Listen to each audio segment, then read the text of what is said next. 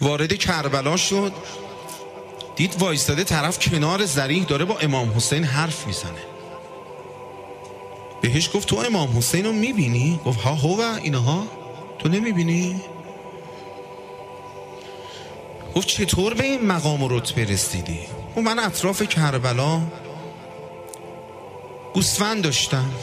زندگی می‌کردم. با خانومم بودم. و پدر و مادر پیرم یه مرکب داشتم شب جمعه به شب جمعه یکیشونو می آوردم کربلا.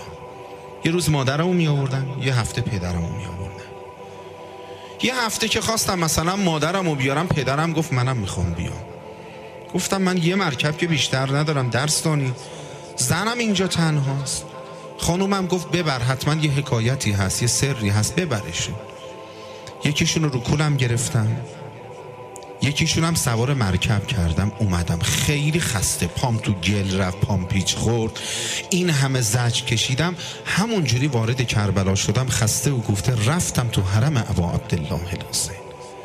خود امام حسین به استقبالم اومد.